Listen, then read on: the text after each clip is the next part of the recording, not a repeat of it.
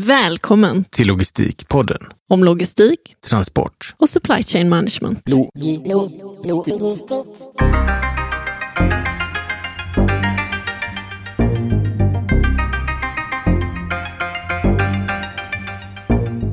Den 12 november hade Logistikpodden ett av våra kostnadsfria webbinarier och vi fick en massa spännande frågor då och har samlat in några av de frågorna och svaren i eh, ett antal miniavsnitt. Precis. Och eh, dagens avsnitt handlar om digitalisering och framtidens logistikfastigheter. Lars Nyström har skickat in en fråga om IT-system och digitalisering. Och han skriver att han är intresserad av de olika IT-mässiga utmaningarna för framtidens logistik. Vad är det för typ av system vi behöver? Hur behöver de kunna samarbeta? Och vad ska vi optimera ut efter? Behövs ett holistiskt synsätt eller ska vi optimera den enskilda transaktionen? Det här känns som en fråga som det skriker PO om. Jag tänkte ju säga att det där är min bakgård lite grann. Eh, det finns ju enorma utmaningar. Jag brukar ju säga det att, att dagens logistiksystem kan man ju köra med en Pentium 4-dator. Eller lika väl med, med fax och papper och penna och e-post egentligen. Alltså man löser 1999 års problem fortfarande Eh, i mångt och mycket. Och det gör man på grund av att den, den strategin vi har kört i hundra års tid har varit att förenkla och förenkla och förenkla. Gör allting lättare. För gör man det lättare då kan man skala utan att man behöver bry sig om att fatta beslut i realtid till exempel. Utan man skapar bättre planeringsverktyg, man skapar bättre sätt att dela upp stora komplexa system i mindre hanterbara delar och enormt framgångsrikt har det här varit. Problemet är att det systemet går inte att förbättra mer. Det går inte att öka prestandan i det. Du kan fortsätta att kasta pengar på det där och du kommer bara att kunna göra marginella förbättringar. Den metoden har liksom tagits till vägs ände.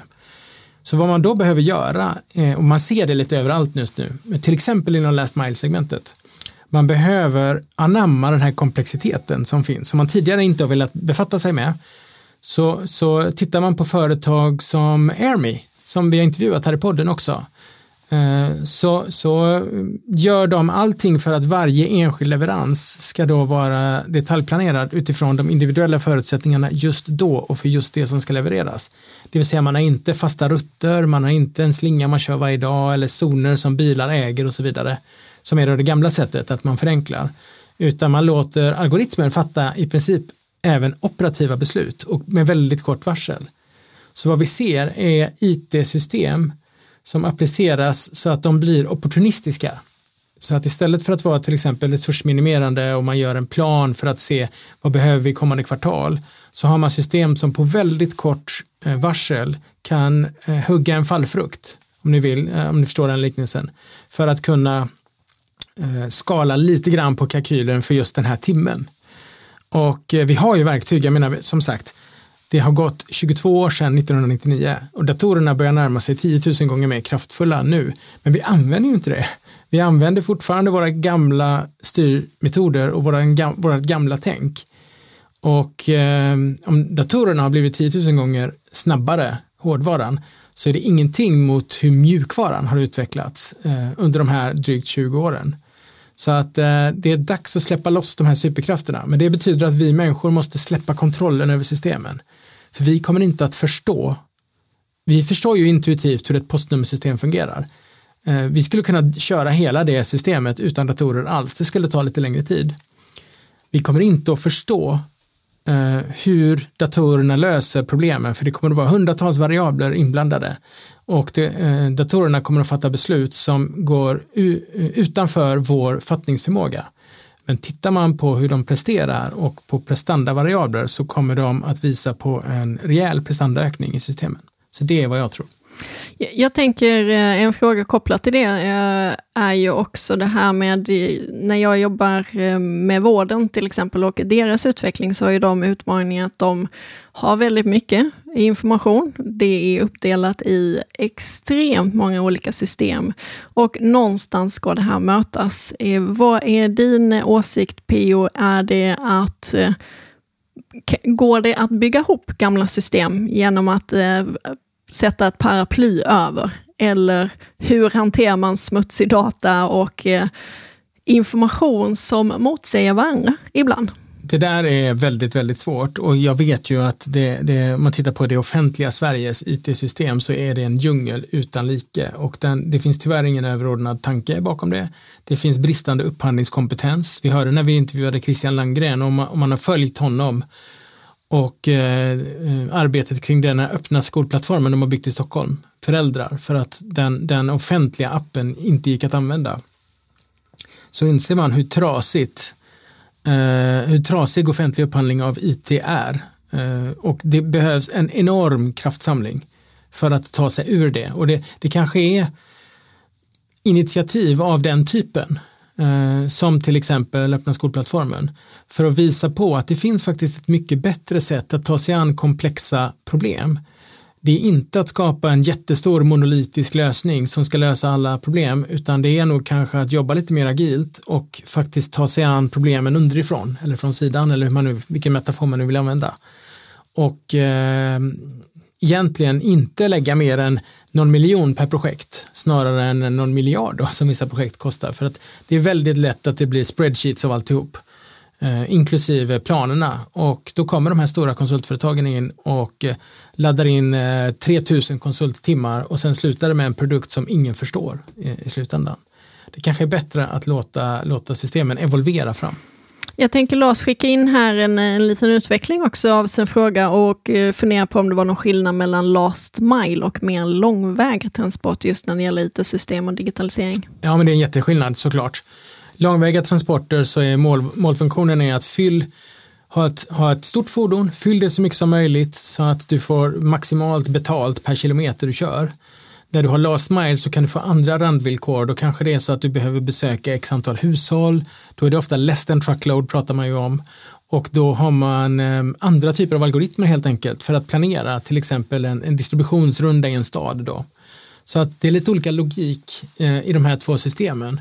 Och eh, båda kommer att behöva ett massivt algoritmiskt stöd. Det vi ser nu är att Last Mile ligger väl lite före.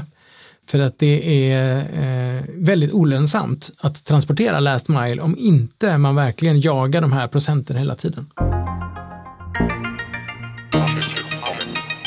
Jag tänker att vi går vidare till en fråga som Jonathan har skickat in om framtidens logistikfastigheter. Eh, vi har ju liksom putsat upp vår så här eh, spåkula inför det här eh, webbinariet. Vi har givetvis inte alla svar, men vi, vi kan oftast drifta om liksom orsak och verkan och därmed komma fram till kanske en liten ledtråd på vägen.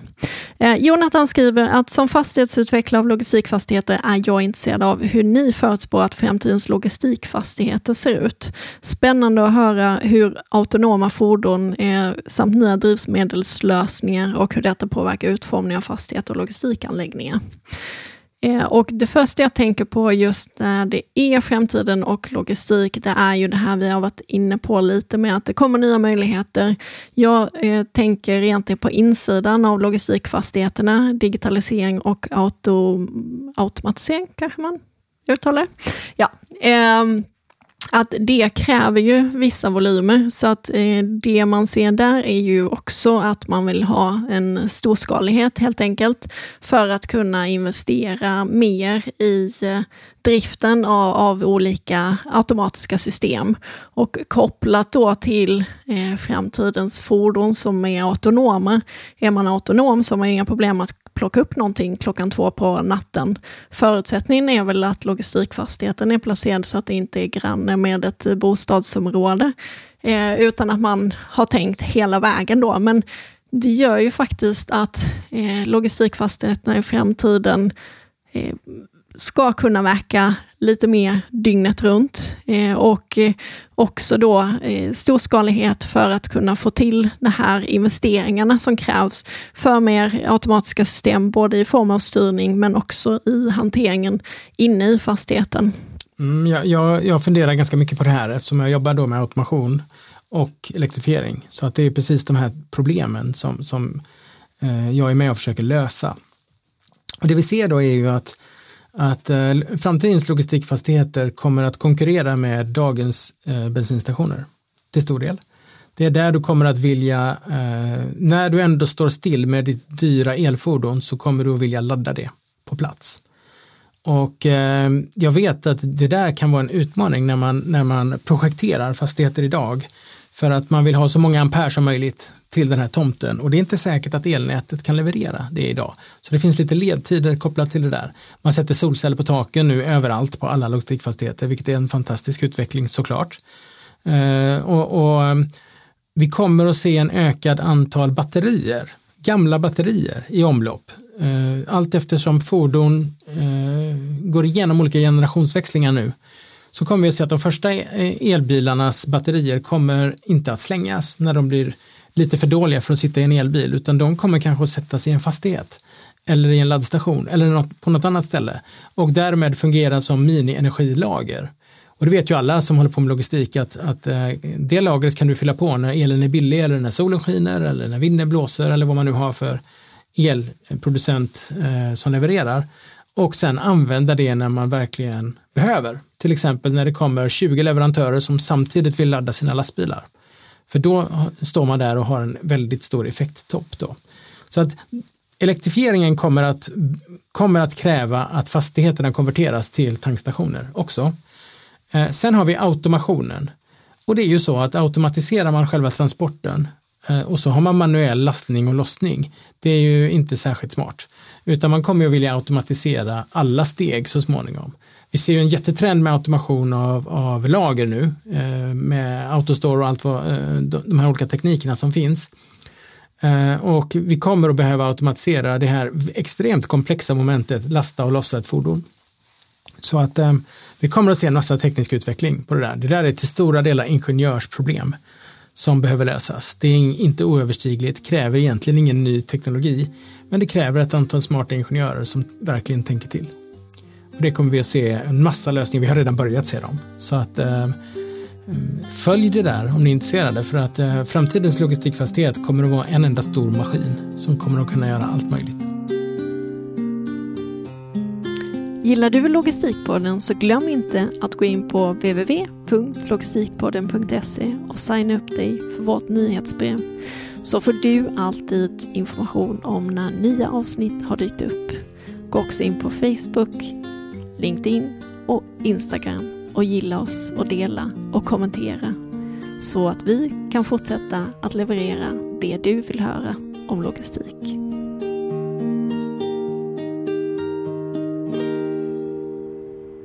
Logistikpodden.